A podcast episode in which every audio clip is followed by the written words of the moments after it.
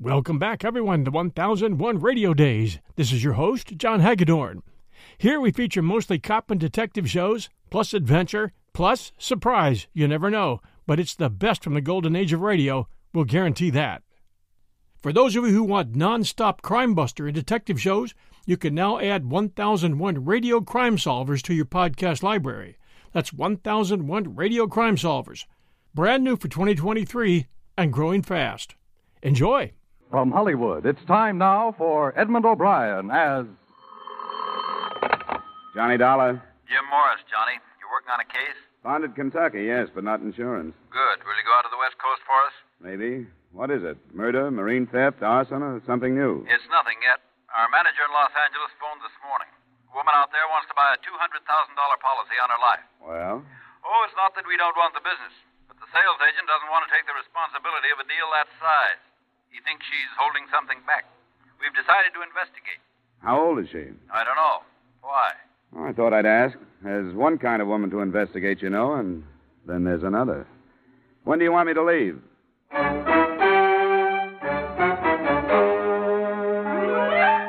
Edmund O'Brien in another adventure of the man with the action packed expense account, America's fabulous freelance insurance investigator.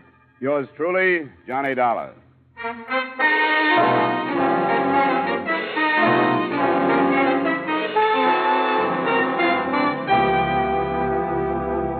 Expense account submitted by Special Investigator Johnny Dollar to Home Office, Great Eastern Life Insurance Company, Hartford, Connecticut.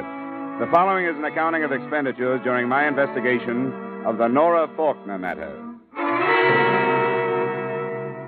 Expense account item one, $220 airfare and incidentals between Hartford and the Great East Building, Miracle Mile, Wilshire Boulevard, Los Angeles. The only apparent miracle was the fact that pedestrians crossed Wilshire constantly without getting killed.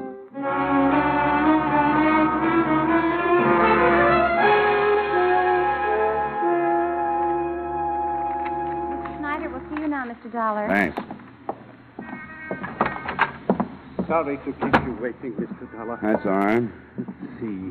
Nora Tracy Faulkner. There you are. Thanks. Hmm. 200000 to go to her husband. How did it start, Mr. Snyder? She phoned one of our salesmen, a fellow by the name of Nelson. He went out to her house. The uh, address is there.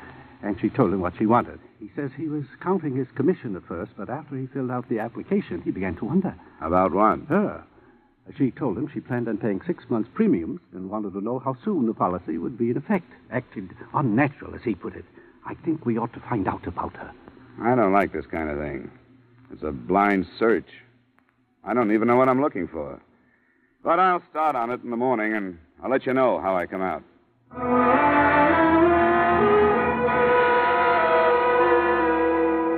Expense account item two, $3 cab fare. The usual way to start an investigation of this type is with the subject's neighbors. From the male faction, I learned that Nora Faulkner was beautiful and obviously above reproach. The female faction reversed that decision and reported that she lived with her husband and his mother, but hadn't been seen for the past few days.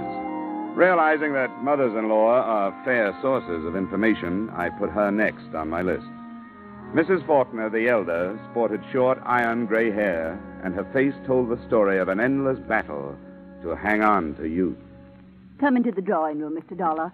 I think we could be comfortable there. Thank you. I'll close the doors.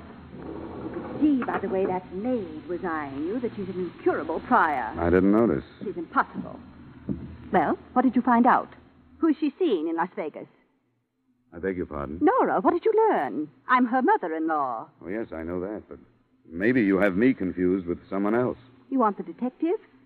The maid announced you as an investigator. I'm an insurance investigator, Mrs. Faulkner. Well, then, you're not from that agency. Oh, well, this is embarrassing, to say the least. I, I hope you won't mention it to anyone. Well, it's none of my business. It's really nothing. It's a, it's a little game I play with Nora. Then I tease her about her little trips. Please sit down, Mr. Uh, Dollar. of course. I feel so foolish, but my daughter in law was mentioned when you came in, wasn't she? Yes, I did want to talk to you about her. To be quite honest, the company that hired me is a little uneasy about that $200,000 life insurance policy she applied for. Nora applied. Yes. You didn't know about it? No, I didn't. Of course, she never tells me anything. Why would she do a thing like that? She's a clever woman. There must be a reason. Who's the beneficiary, Mr. Dollar? Your son, Andrew? I see. Then I would say it's one of her unexplainable maneuvers an attempt to regain Andrew's trust and affection. That's an odd thing to say.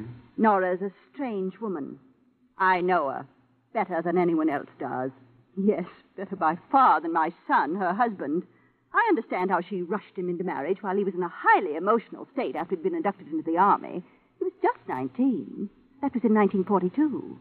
I know the gay life she led while he was living in foxholes overseas and while he was convalescing here after the war. Mrs. Faulkner, I realize that all these things seem very important to you, but. Mother, I.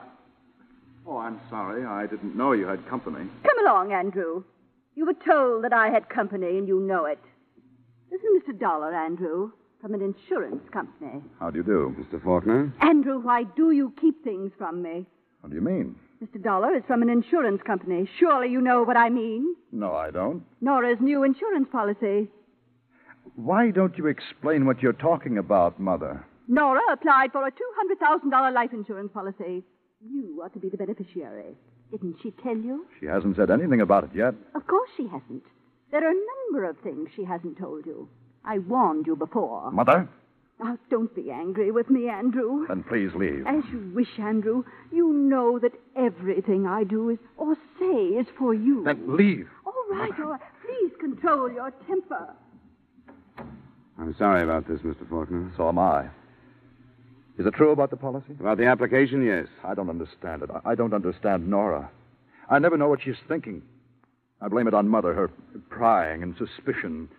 I blame it on that star woman. Who? Nora doesn't think for herself anymore. She doesn't do anything or go anyplace unless this, this dame tells her to. Who's this? Oh, a spook, psychic, uh, Madame Star. That's where this insurance idea came from. for a price, she'll tell you if Nora's a good risk or not. Where can I find her? Out toward Inglewood, someplace, she runs a classified ad in all the evening papers. Thanks. I'm sorry to have caused you this. I, I really am. Oh, well, it's not your fault. Whose fault is it? Maybe everybody's.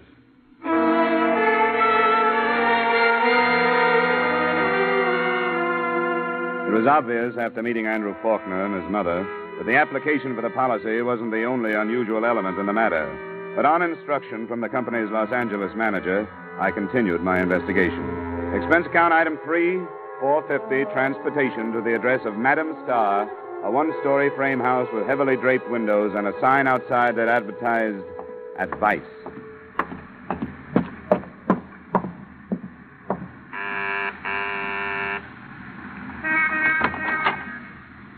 Good afternoon, sir. Madame Star?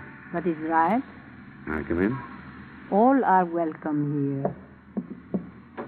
This can't be classed as one of your regular consultations, but I'll pay you for your time. That is generous of you. What advice do you wish? I'd like to know why Nora Faulkner was so anxious to buy a big policy on her life. Who are you? You mean you don't know? I claim no powers as medium. I'm not psychic. I only offer advice. Some of those who listen are helped. What advice do you want? I told you. Nora Faulkner has been coming here? She has. She's in great need of advice. More intelligent advice than I could give, perhaps. But I try to help her. By telling her to buy insurance? Nora Faulkner's life these last few years has been lived under severe mental strain. I advised a search for inner truth, among other things. Yeah. What about the insurance policy? Her mental torment resulted in physical failings. I advised tonics, vitamins. Why are you evading the insurance? She wanted a more tangible protection of her life. Protection? She felt it in danger. Why? I have said enough. She's in Las Vegas, I understand. Where's she staying? You go there? I don't seem to be able to get anything but double talk here. Everybody has a reason for caution.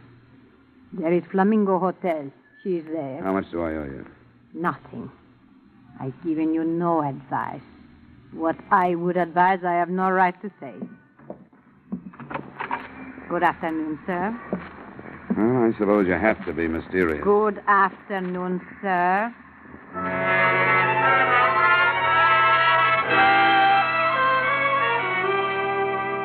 Expense account item 4, 450, return trip to my hotel. Item 5, 370, cab fare to an airport in Burbank. And item 6, $19.90, round trip to Las Vegas by way of Western Airlines excursion coach.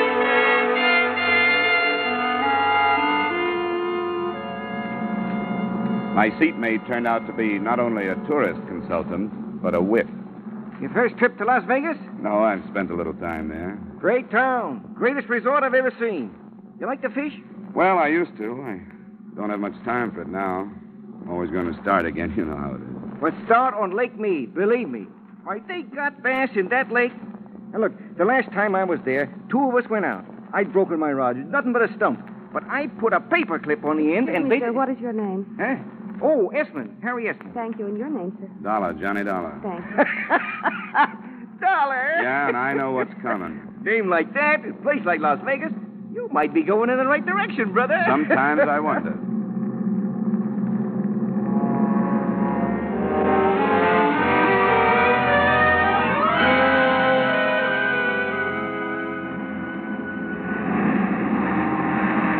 Except for Mr. Harry Esmond, it was a smooth trip. We eased onto the big desert strip, boarded waiting limousines, and ten minutes later I walked into the lobby of the Flamingo Hotel. Mr. Gostein, please. Long distance. Yes, sir? My name is Gostein, Dollar. I have a please. reservation. Long Oh, distance. please. Uh, yes, sir. You sign the register. All right. Um, you have a Mrs. Andrew Faulkner staying here, or Nora Faulkner? Nora Faulkner. Sheriff Wood. What's the trouble, son? Mr. Dollar just registered. He asked for Nora Faulkner. Oh, he did, huh? Well, I'll tell you, Mr. Dollar. You may want to talk to her, but she don't want to talk to you or anybody else. She can't. What's the matter? She must have had her dinner outside the main dining room. She's in the hospital. She's been poisoned.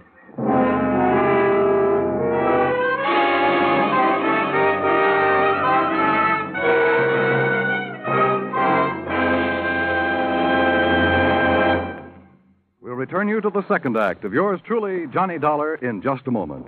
But first, the show that dares to name names, dates, places, and the crimes involved. That's Gangbusters, which you hear every Saturday night on most of these same stations.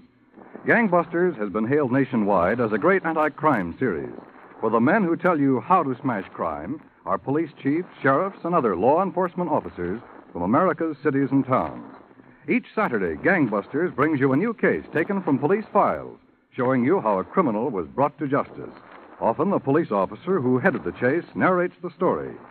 Be listening for Gangbusters this evening and every Saturday evening on CBS The Star's Address.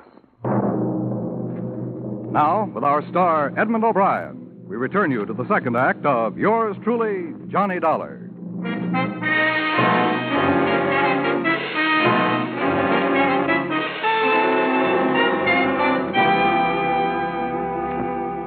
After a look at my card and an explanation of my mission, Deputy Sheriff Wood told me the rest of what he knew about Mrs. Nora Faulkner's poisoning, which to date wasn't much. There was no proof of how she'd gotten the poison dose, and the last time he'd seen her, she'd been too ill to talk. She was under her care of a personal physician who had accompanied her from Los Angeles. By the time he had finished, we were at the emergency hospital and approaching her room. I went through the usual rigmarole of notifying next of kin. Her husband wasn't in, but somebody said she was his mother and then fainted on the phone. Mm, she would. I expect her to be flying in here on her own wings any minute now. Is it? Yes? Oh, Sheriff. This man's an insurance investigator, Dr. Brooks. Meet Mr. Dollar. Hello. An insurance investigator. I'm afraid I don't understand. Well, I was looking into an insurance policy she wanted to buy. Oh, I see. How is she? Mm, resting as comfortably as can be expected. Has she said anything about the poisoning? Yes, but I'd rather you heard it from her. Won't you come in? Thanks. After you, Sheriff? Sure, I'll tag along. Make it look official and learn how you city boys operate. Who is it, Peter? These men want to talk to you, Nora. I want you to tell them exactly what you told me. Uh, I don't want to talk about it anymore. Please, Nora. All right. I couldn't stand it any longer. I didn't want to go on. I wanted to die. You took the poison, Mrs. Faulkner? Yes. Not because I'm a coward. Because there's nothing about life that I don't hate. I don't want any more of it. Where is the poison? I destroyed it. Destroyed it. Why should you do that? I don't know. How can you expect me to know why I did little things at a time like that? I don't know. Peter, please, I don't want to talk anymore. I don't want to talk anymore. I think we'd better let her rest. I'm not sure her story rings true. How well do you know her, Doctor? Quite well, Mr. Dollar. She's been my patient for over two years. Her life's been very unhappy. You find it hard to believe that the poison was self administered? Yes, I do. Why would she lie to protect someone who attempted to kill her? I don't know, but suicides don't do things like destroy poison. Or take it when the no room service is on the way up to the room with the meal. That's a downright waste of everybody's time. The waiter did find her, didn't he? I hadn't thought of it. Good Lord. What? The vitamin tonic she was taking, the dose included one before her evening meal. Tablet form or is it liquid? It's a liquid Hadacol. And the poison could have gotten to her that way. Where is it? Back at the hotel in her room. Do you want it? I think it should be analyzed. I can get it up to the lab in Carson City tonight by plane. All right. I'll show it to you.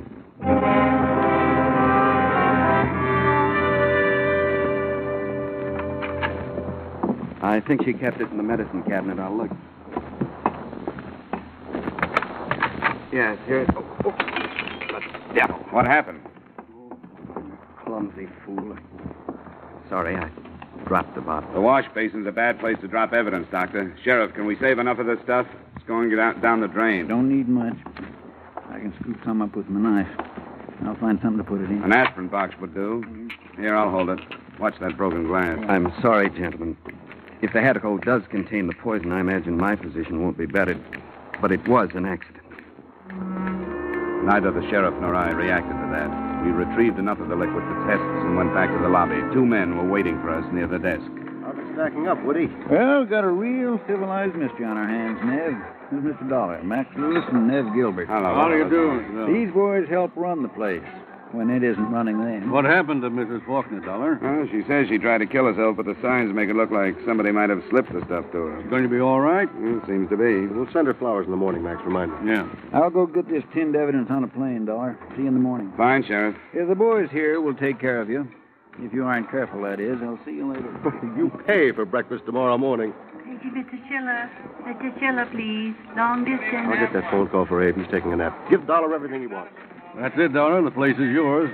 You want to start with a drink? That's the best suggestion today. Come on, there's a bar in the mural room. Ah, it's a good crowd. It's only ten. They won't really pile in until later. Sit down. I just don't stand. Thanks, I will. I'm beat. How are you, Mr. Lewis? Fine, Jim. Uh, make mine double, will you? Not much soda. The usual for you, Mr. Lewis? Yeah, and don't be good to me. I've got a long night. I got you. Ah, this is a beautiful spot. Who's quartet? Chewy Ray. He's at the piano. I hope you can come back for pleasure sometime. Yeah, so do I. Say, what do you know about this Nora Faulkner? Nothing. I've noticed her. Seen her in a casino. She seems to be the type you would notice. Did she gamble much? I don't know how much, but we can find out. Come on. There's Joe Rosenberg, our credit manager. He'll know. Hi, Max. This is Mr. Dollar, Joe. He's here looking into this Nora Faulkner business. He wants to know how much she gambled. Oh, sure. I looked at her card right after I heard what happened. She signed to get a $500 check cash, so that's all she got. What do you mean, sign for it, Joe? That's our deal here. You put down what you think you're going to need, and that's all you can get. We don't want our customers getting hurt. Take you, for example. Keep them in cold sober and cash a check for 200 bucks. Then, a few hours later, with a flock under your belt and the 200 gone, you come back to me and say you got to have another 200 because you're going to break the joint. But you don't get it because we want you to wake up just hungover, not bankrupt. And all she had was 500. Right. She's been here three days. She didn't look like she'd get into trouble over an amount like that. I guess not. But she was in trouble. That's the safest bet in the place.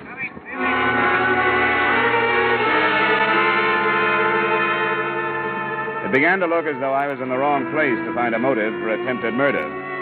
I talked to a dealer who remembered her, a bartender, and a couple of waitresses who linked her with Dr. Brooks, but none of their statements led to anything. And then, a little past midnight, Andrew Faulkner and his mother arrived. I met them just inside the main entrance. Mr. Dollar, I, I didn't expect to find you The here. insurance company wanted me to follow it through. What has happened, Mr. Dollar? Your wife will recover. Oh, but they, they told me on the She was phone. discovered in time, and they got her to a hospital. Oh, I'm so relieved. We haven't been friendly, but when they called, I, I can't tell you how shocked I was. You've seen her? Yes, I've seen her, but you won't be able to until morning. What did she say? How does she explain this? She said she hated life and didn't want any more of it. I see. I suppose she mentioned me. Hmm, She didn't mention anybody. Not even her doctor. He was with her. Yes, I should imagine he would be. Well, I, I am relieved. Candle and difficult decisions to come, notwithstanding. What is your room number, Andrew, dear? 302. Uh, and I'm in 117, in case you need us for anything, Mr. Dollar. I don't think I will, Mrs. Faulkner. I'll probably see you in the morning, and uh, I hope you have a good rest.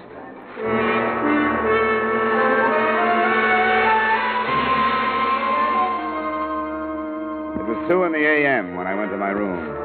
In spite of a number of Ryan sodas and an exhausting day, I took a shower and some deep inhalations of desert air before I began to unbend. I propped myself up in bed with a magazine and was almost asleep when my phone rang. Johnny Dollar. The long arm of justice, Dollar. Oh, yeah, Sheriff. I'm back at the hospital. There's been more trouble. The Faulkner girl's been shot. Shot. Is she alive? Not quite half alive, I'd say. They're trying to bring her on now. Well, I'll see if we can get a statement. I want you to come over. Sure, I'll be right there.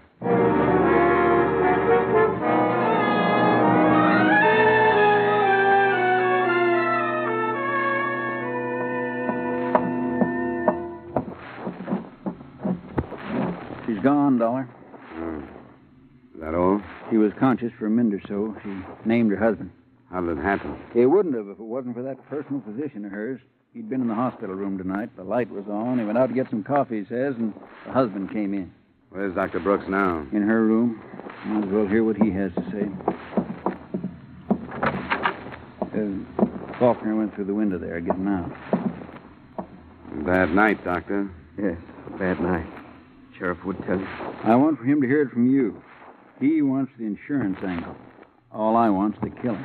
Well, he threatened to kill her and said nobody'd suspect him because he loved her. And she wanted insurance to set up a motive. She hoped to frighten him, to make him think that people would suspect that he killed her for that. Why didn't you tell us these things? I didn't know. She told me the truth after I'd come back from the hotel. I told her you were sending the Hedical to the laboratory. She said she didn't want to press, that it wasn't his fault, that his mother had driven him to it, that she wanted to give him another chance. And he had that chance. How did he arrange it? I saw him in the morning in Los Angeles. He'd have to be here. She said he was for a short time, in the afternoon. Then he flew back. A detective had found out that I was here with her. And that was Mother's work, too. He evidently arranged the poison when she refused to go home with him. He was deranged, a war casualty. Nora was terrified of him, but still she defended him. She's dead because she had a blind hope that the poison attempt would do something to him, that, that he'd get better and understand what his mother was. I'm sorry, gentlemen. Yeah, you should be, Doc. If you'd phoned us when you got her story, she wouldn't be dead. But I didn't know. I've had enough, Sheriff. I didn't know he'd come back. I'm going back to the hotel. I've got the airport covered. I'll call out some more men. We'll pick him up. Why don't you meet me in my office in 20 minutes?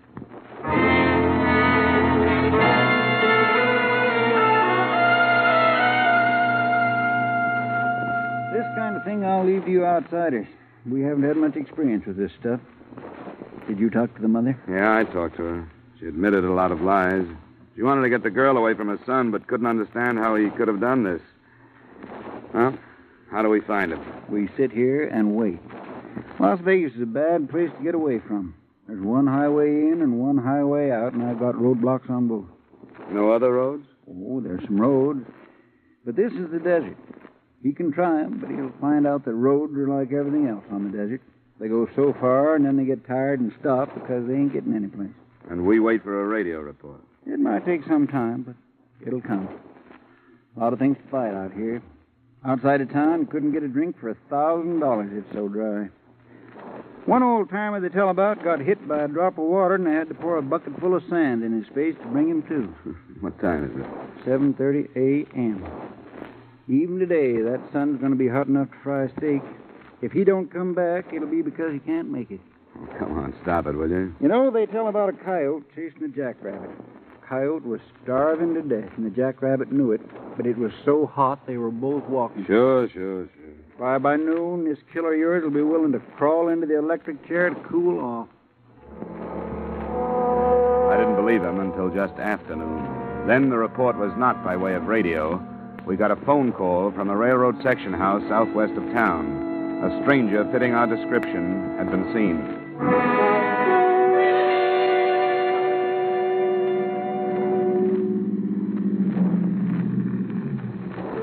Hello, Sheriff. Hi, Ben. Where is this thing you talk about? My kid sneaked up on him. They tell me he went into a drain culvert under the tracks, a mile down. You want to help? No, thanks. They say he's got a gun.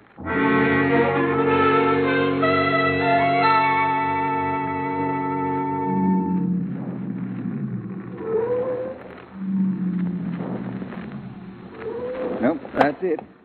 Couple of you men cover the other side of the tracks. Now, that first wash feeds into the culvert. We'll stay next to the embankment.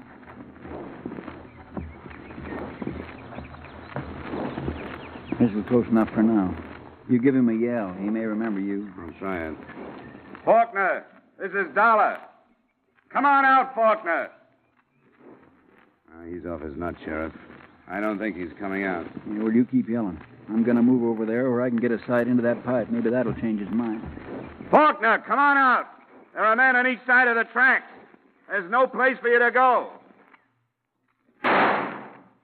Sheriff? I'm all right. Come on out of there, Faulkner. I don't want to blow you out, but if you don't put down your gun and come out on your own, I'll have you. All right. Okay, boys, stand clear on the other side of the tracks.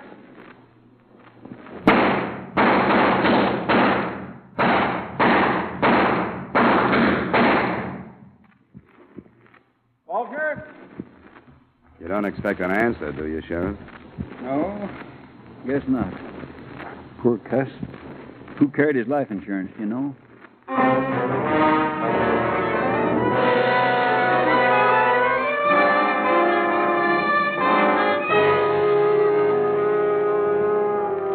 Expense account item five, miscellaneous, $200.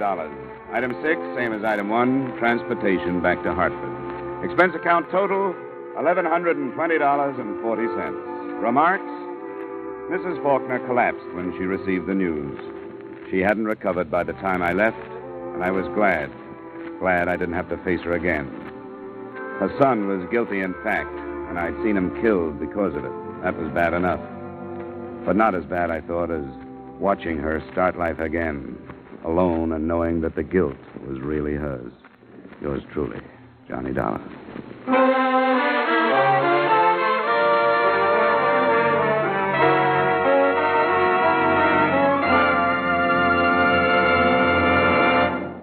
Yours truly, Johnny Dollar, stars Edmund O'Brien in the title role and is written by Gil Dowd with music by Wilbur Hatch. Edmund O'Brien's latest picture is the Paramount Pictures production Warpath. Featured in tonight's cast were Parley Bear, Jeanette Nolan, Herb Butterfield, Lee Patrick, John Daner, Tim Graham, Virginia Gregg, Wilms Herbert, Victor Perrin, and Clayton Post. Yours truly, Johnny Dollar, is produced and directed by Jaime Del Valle. This is Dan Coverly inviting you to join us next week at this time when we will again bring you Edmund O'Brien as Yours truly, Johnny Dollar.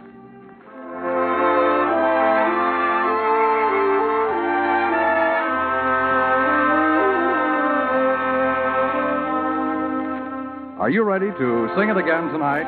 You'll find a whole hour full of the day's popular music sung by Alan Dale, Bob Howard, Judy Lynn, and the Riddlers. The Phantom Voice is a puzzler, but some CBS listener will win five grand in cash. Now stay tuned for Von Monroe's Caravan, which follows immediately on most of these same CBS stations.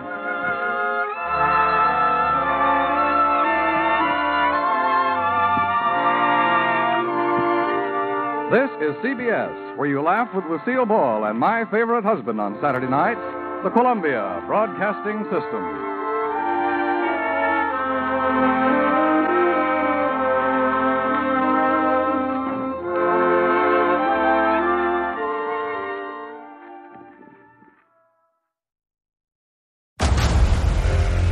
Discover why critics are calling Kingdom of the Planet of the Apes the best film of the franchise. What a wonderful day!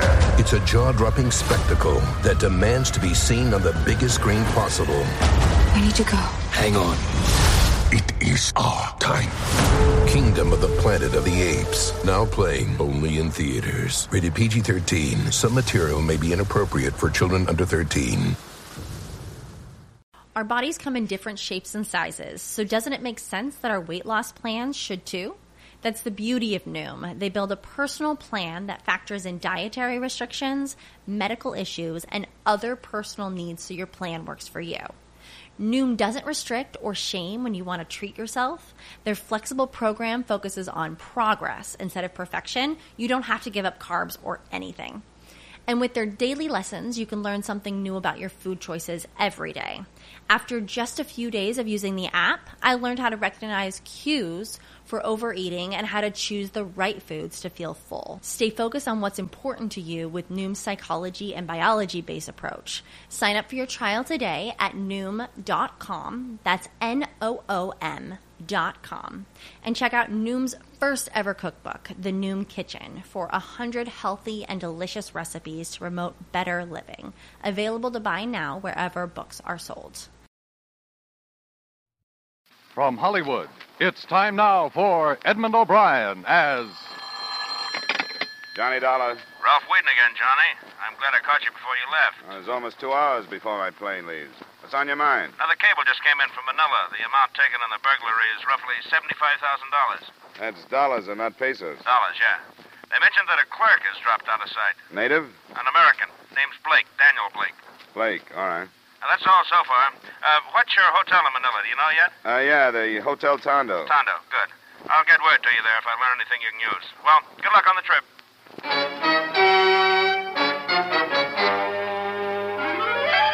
Edmund O'Brien in another adventure of the man with the action packed expense account. America's fabulous freelance insurance investigator. Yours truly, Johnny Dollar.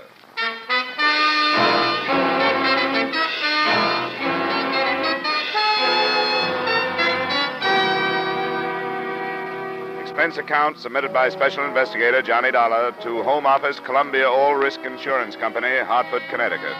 The following is an accounting of expenditures during my investigation of the Woodward Manila matter.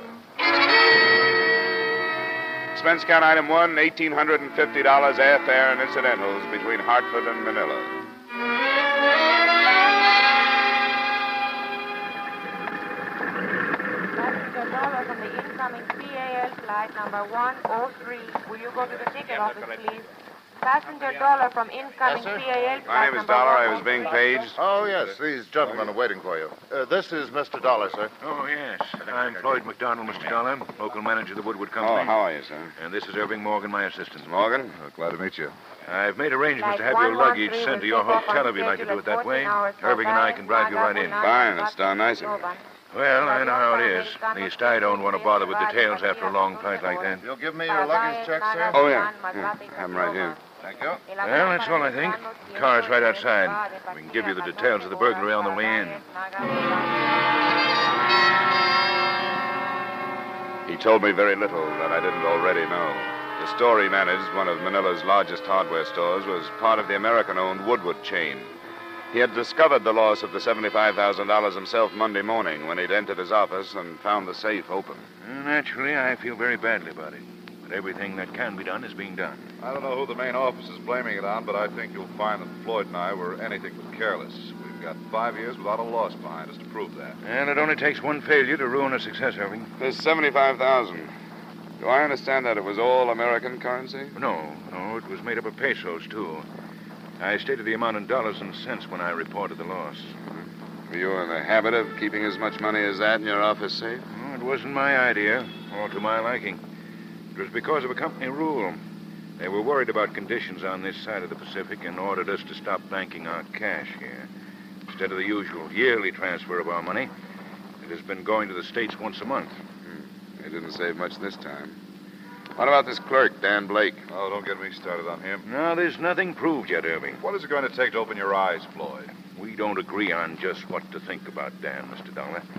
In spite of the circumstances, I. Uh, well, I find it almost impossible to believe that Dan would do this to me. uh, Could he have done it? Of course he could. He had access to the office and he could have memorized the combination of the safe. Yes, yes, that's true, but I can't forget that he was a very good friend of mine. He was like a son to me. Was he in any trouble that you know of? Owe any money? I hadn't heard of anything. He's been out of sight four days now. What kind of a search has been made for him? Well, I understand that the police have been working very hard. They class him as the chief suspect, too. Yes, but you've uh, got to realize that the Philippines aren't like the States, Dollar. It's not hard to drop out of sight here. It's a big world. I know. I just watched a lot of it pass by. Well, as soon as my luggage arrives and I can get into a fresh suit, I'll contact the police, see what they've got.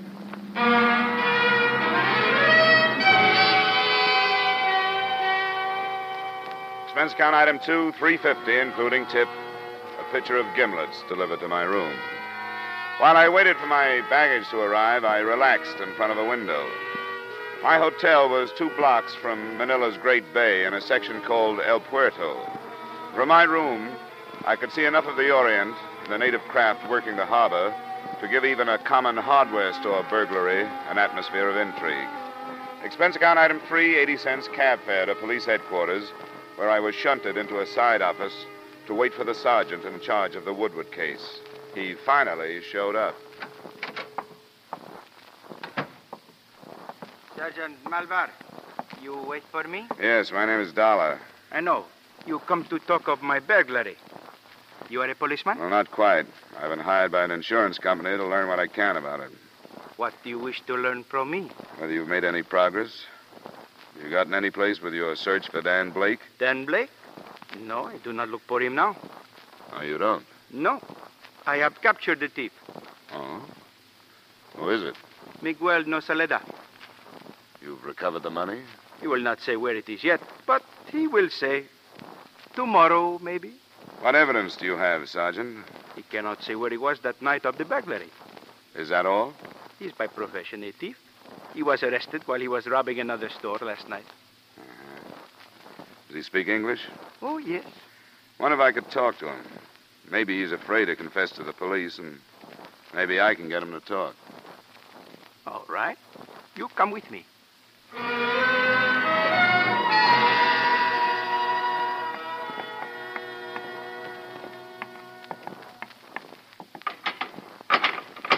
You do not stay long, only five minutes. That's good enough. Miguel? Hey, Who are you? Why you come here? How old are you, Miguel? Fifty? Where do you work? No work. Get hurt in bombing, no work. You have any children? See?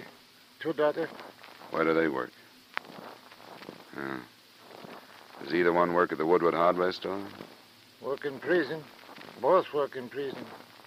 Sergeant Malvar says you stole some money from the Woodward store. No, Now, you'll make it easier for yourself if you tell the truth and give up the money. I don't got money. If I got money, then why I steal five pesos from other place? Why? Huh. you tell police why. If I got lots of money, why steal little more? Why? Because I don't got lots of money. It's good enough for me, Miguel. Sorry I took up your time. You do not stay long. I think he wants to sleep. What would he say to you? That he didn't do it. that if he had, you wouldn't have caught him stealing five pesos because he wouldn't have needed it. He need a kick in the head for his lying. Do you have any connection between him and the Woodward place? He tell you he got two daughters in prison. Yeah. He lies. They come out, but they do not go back to him because he steal their money. No. The daughters have connection with Woodward's? Connection? If we need connection, we find one all right. Tomorrow, maybe?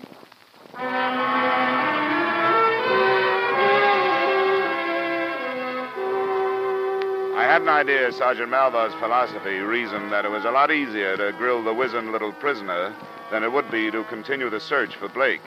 But I left him to his own devices and cabbed to the Woodward store. I was told that neither Floyd McDonald nor Morgan were in, but that a secretary would help me. Oh, how do you do, Mr. Dollar? I knew that you were coming out. My name is Charlotte Page. Floyd McDonald's my uncle. Oh, I didn't know that. He had to go out to Ermita with an order for a house that's being built there. Can I help you in any way? I wanted to look at the office, find out where the safe was. Oh, I can show you. Uh, I'll check this door first. Hmm. Good stout lock. Have to have a key. This the only entrance? Well, the one window there, but it's in a blank wall. Mr. Dollar, I know you've been here only a little while, but have you learned anything? Not much, but all of it looks bad for Dan Blake. Believe it. I just can't believe that Dan would do a thing like this. How well did you know him? Evidently not well at all if he stole the money. We're the same age, found something in common working here together. I've had dinner with him occasionally, going to the beach. Know if he was in any kind of trouble, debts or anything? No, I thought he was very happy and comfortable here. He seemed to be. Hmm. Where's this safe now? It's under the rug near the desk. You have to lift the corner of the rug. Oh. Uh, did Dan Blake know where it was? Oh, yes. Everybody trusted him. He'd been here for years. Did he know the combination? No, I, I don't think so. Uncle Floyd handled the cash. Could he have memorized it? Well, I don't know that either. I hadn't given it a thought. I guess we can put the rug back. Oh, uh, I forgot to get Blake's address from the police. You happen to know what it is? Oh, I've forgotten. It's somewhere on Sampaloc. I can find it on the payroll. It should be right here. It'd be too easy to find him there, wouldn't it, Mr. Dollar? Much too easy. But I might pick up a crumb or two. Oh, he- here it is. 307 Sampaloc Street.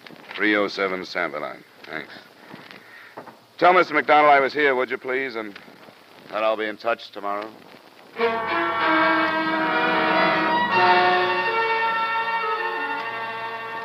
There was a fair biography of Dan Blake in his rooms. I learned that he was born in Duluth, Minnesota, 26 years ago, that his father wrote him occasionally, that he had sailed with the Merchant Marine during the war and had made a few inter island trips after that. Floyd McDonald had said he was a student of the Philippines, and that was borne out by photographs and receipts from steamer and airlines.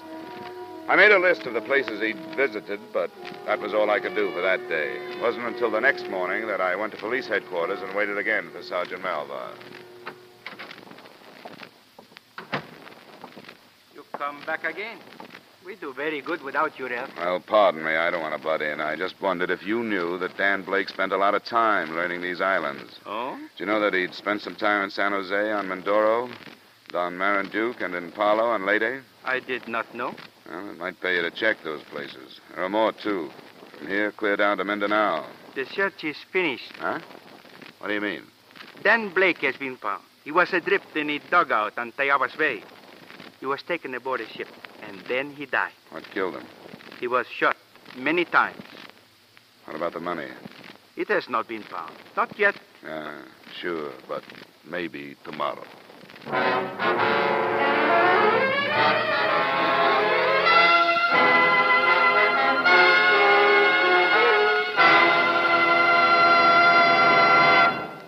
We'll return you to the second act of yours truly, Johnny Dollar, in just a moment. With winter in the wind, driving becomes more hazardous every day. Not as much for you in your car as for the people walking across the street or along the edges of a highway. A shoe touches a tiny strip of ice, someone loses his balance, falls in the wrong direction, and there is sudden death. Check your car carefully. Make sure your brakes are good. Make sure your tires have a heavy tread. Check your steering wheel. Someone's life may depend upon the efficiency of your automobile, upon the care of your driving. Now, with our star, Edmund O'Brien, we return you to the second act of yours truly, Johnny Dollar.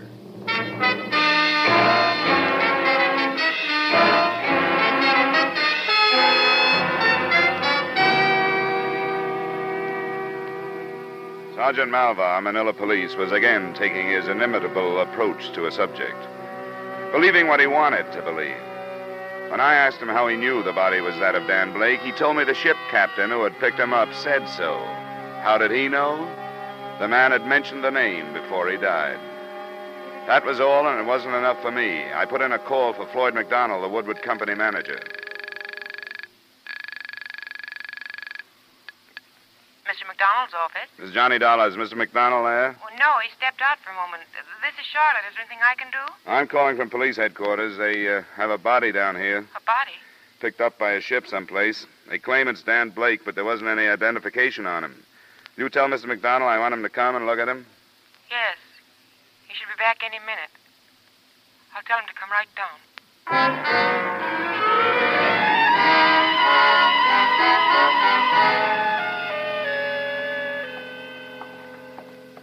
When did this develop, Dollar? And why wasn't I notified? Nobody was notified, Mr. McDonald. Sergeant Malvar was playing it close to his chest. And where is Sergeant Malvar? Didn't tell me where he was going. He left word that we could look at the body, and he left. My name is Dollar, Corporal. See, you go in. Thanks. I know this is unpleasant, but we have to find out. Good Lord. Is this Dan Blake? Yes. Yes, it's Dan. Cover him up, please. Where did they find him? In a dugout canoe. Someplace called Tayabas Bay, I think. Yes. Diabas Bay, southwest of here. Who found him? A man by the name of Kovar. He's the captain of an inter island schooner. Could we leave here? Yeah, sure. What happened, do you know? Well, not first hand. He'd been shot in the back four times. He was alive for a short time after Captain Kovar picked him up. The money has not been found. I see. Then there's no explanation yet. Not that I know of. The schooner is anchored offshore just south of the Pasig River. You know where that is? Yes. I'd like to talk to this Kovar. I guess I can hire a boat to take me out there, huh? I'll uh, drive you down to the docks. As a matter of fact, I'd like to go with you. Well, it's a good idea if you have the time. Well, I'll take the time. That's my car there.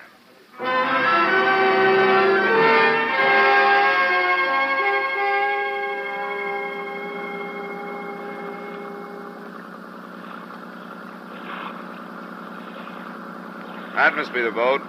The uh, sea nymph, is that the name? That's it. Skipper, that's the one there. The sea nymph. That's a little precious for a wreck like that, isn't it? Some are even worse. I don't know how they stay afloat. There's somebody on deck. What do you want? You, Captain Kovar? Yeah, that's right. I want to talk to you about the body you brought in. You the police? No, this man is McDonald. Dan Blake worked for him. Hey, Cobra, get a line on the shore boat. Okay, come on board. I'll put the ladder over for you. Watch it now. She's got quite a pitch today. Go ahead. Right. Have you got it? Yep.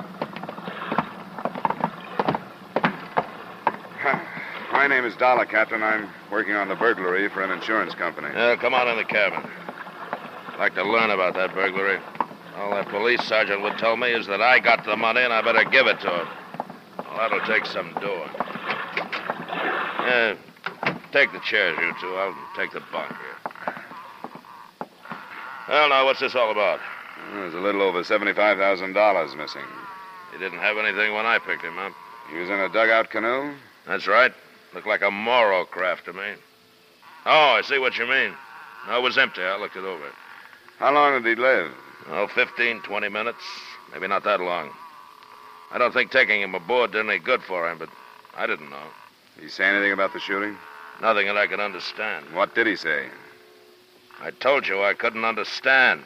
Just some noise. But you were able to understand his You're name. beginning to sound like that police sergeant, mister, and I don't like it. I thought I was doing right when I brought that boy. Now, in. wait a minute, Captain. I wish Nobody- I'd left him there.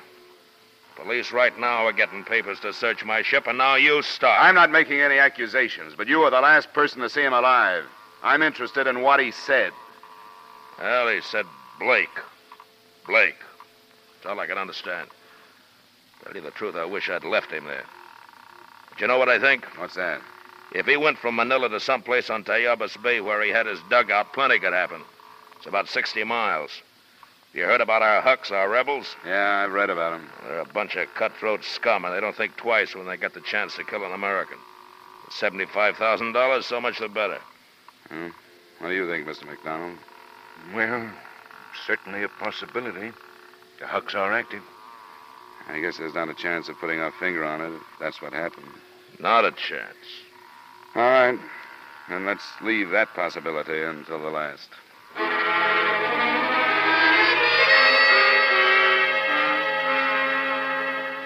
I wasn't sure of Captain Kovar. If he was telling the truth, he was doing so without tact.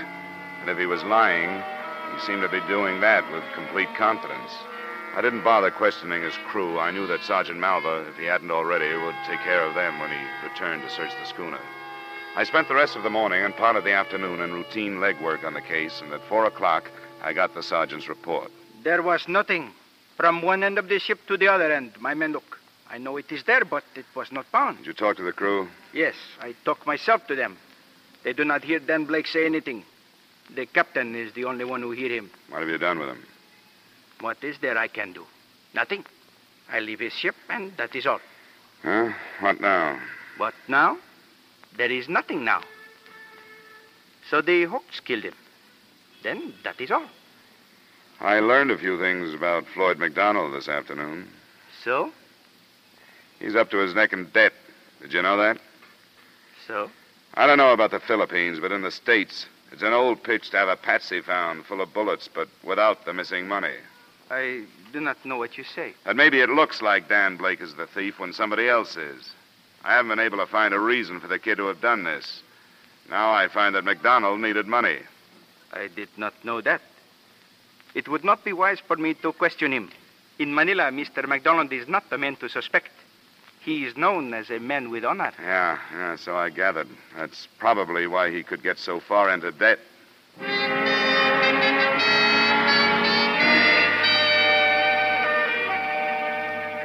I didn't think it would be wise at that point for me to question Floyd McDonald either. I waited until his store closed that evening and until his assistant, Irving Morgan, had gotten to his home.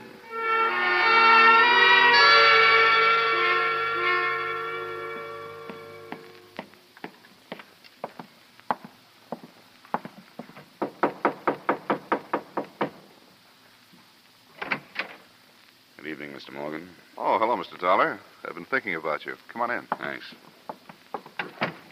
Well, how's it going? It's hard to tell. From what I hear, the money's gone. For good. Did McDonald tell you that? Yeah, isn't that right? Maybe.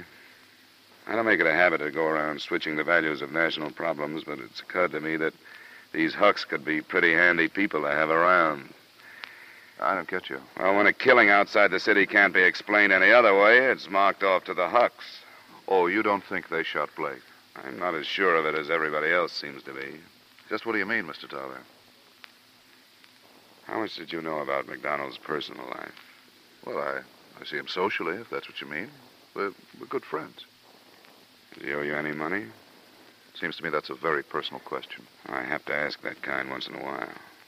I've learned that McDonald owes a lot of money to a lot of people. A thousand here, fifteen hundred there. Loans, gambling debts. Uh, he'd be ruined if this became common knowledge, Mr. Dollar. He'd, he'd lose his position, everything. How far do you think McDonald would go to save himself? Are you telling me you think Floyd arranged this theft? Well, it's something to think about. And killed Blake to cut. Co- oh, no, no, he didn't. You're sure of well, that? He couldn't have. He's not that kind of man. He might be desperate, yes, but he'd never do a thing like that. Would he be at home now? Mm, I don't think so. It's, it's only seven. He usually has dinner at the club. What club? Uh, the Merchants Club. Uh, Mr. Dollar, don't question him down there. Wait until he gets home. All right.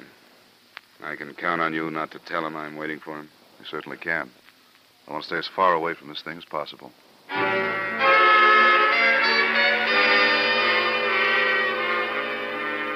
An hour and a half later, a cab dropped me in front of Floyd McDonald's home. The residence, at least, was a picture of propriety. Set in a fashionable suburb, it was within earshot of a bellboy somewhere in the bay. I followed a sidewalk across a neatly hedged lawn, and halfway to the house, I stopped. to watch a man come out of the front door.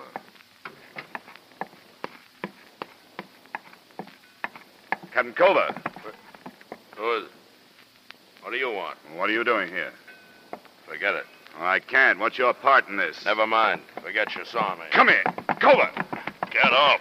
Get off. Culver. Culver.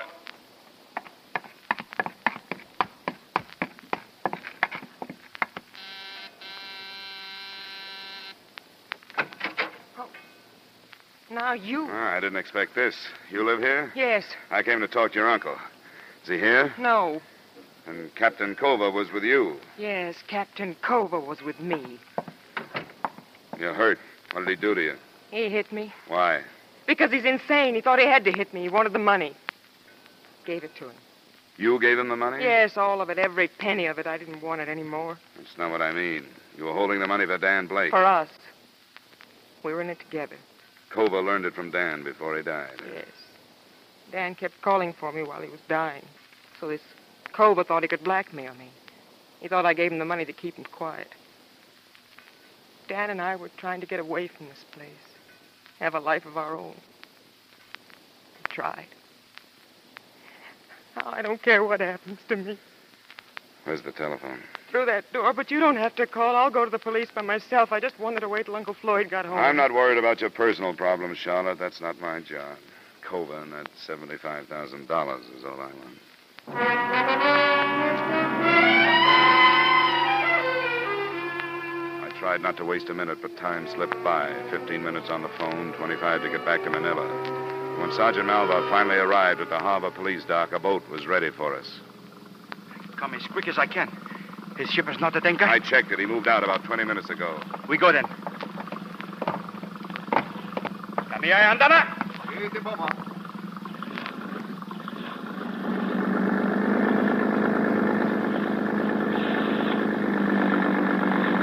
It's a dark night. Why do we don't find him? He do not get out of the bay. The boats near Corregidora right now waiting. The girl, she was an accomplice. She held the money, so if he was picked up, you couldn't prove possession. She was going to meet him later. The hooks shot him. That's what Culver told her. So? But the hooks do not kill him. What's that? Police doctor. He say bullets do not kill Blake. Blake choked to death. Kova choked him to learn the secret. I think we can prove that, Sergeant. We get any more speed out of this thing? Come on, let's get inside out of the spray.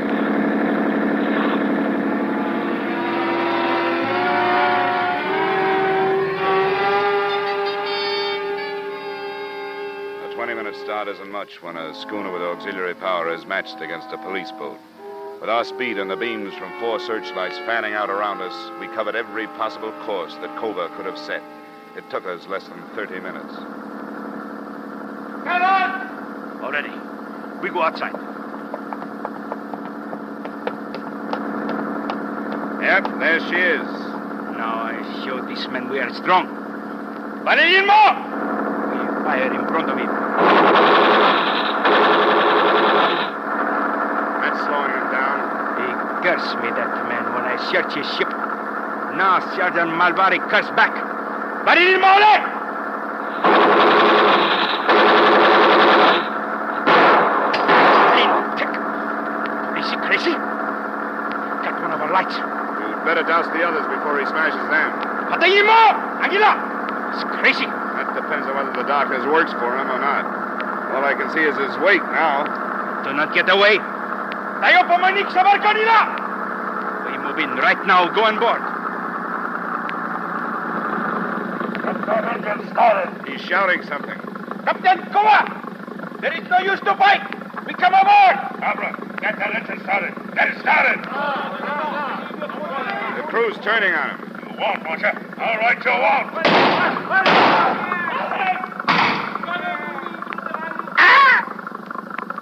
He's got to be stopped, Sergeant. Have your men stop him. Come on, there. He's running forward. But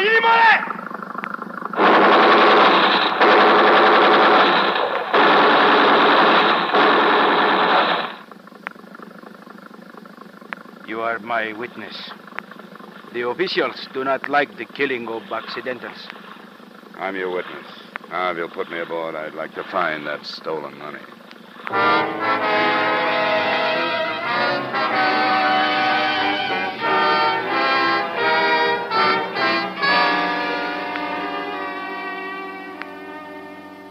Expense account item three, $230 blanket item covering hotel, transportation, etc. Item four, same as item one. Expense account total, $3,940. Remarks? After the arrest of Charlotte Page, the stolen funds were counted in front of witnesses, and the amount was not as large as was claimed by McDonald. I don't know what you can do about it. Everybody seems to be out after something these days. Yours truly, Johnny Dollar.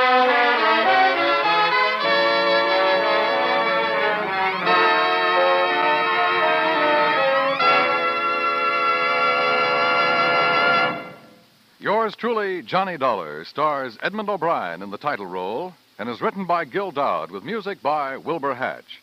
Edmund O'Brien's latest picture is the Paramount Pictures production, Warpath. Featured in tonight's cast were Bill Conrad, Lillian Bayef, Robert Griffin, Bill Johnstone, High Everback, and Jack Crucian. Yours truly, Johnny Dollar, is produced and directed by Jaime Del Valle. This is Dan Cumberly inviting you to join us next week at this time when Edmund O'Brien returns as. Yours truly, Johnny Dollar.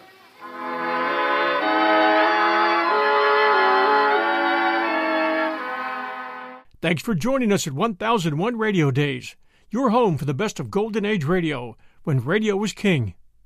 If you enjoyed tonight's show, please do take a moment and send us a review. We always appreciate reviews, and they help new listeners find us. Until next time, this is your host, John Hagedorn. Stay safe, and we'll be back soon at 1001 Radio Days. And one note don't forget to pick up 1001 Radio Crime Solvers.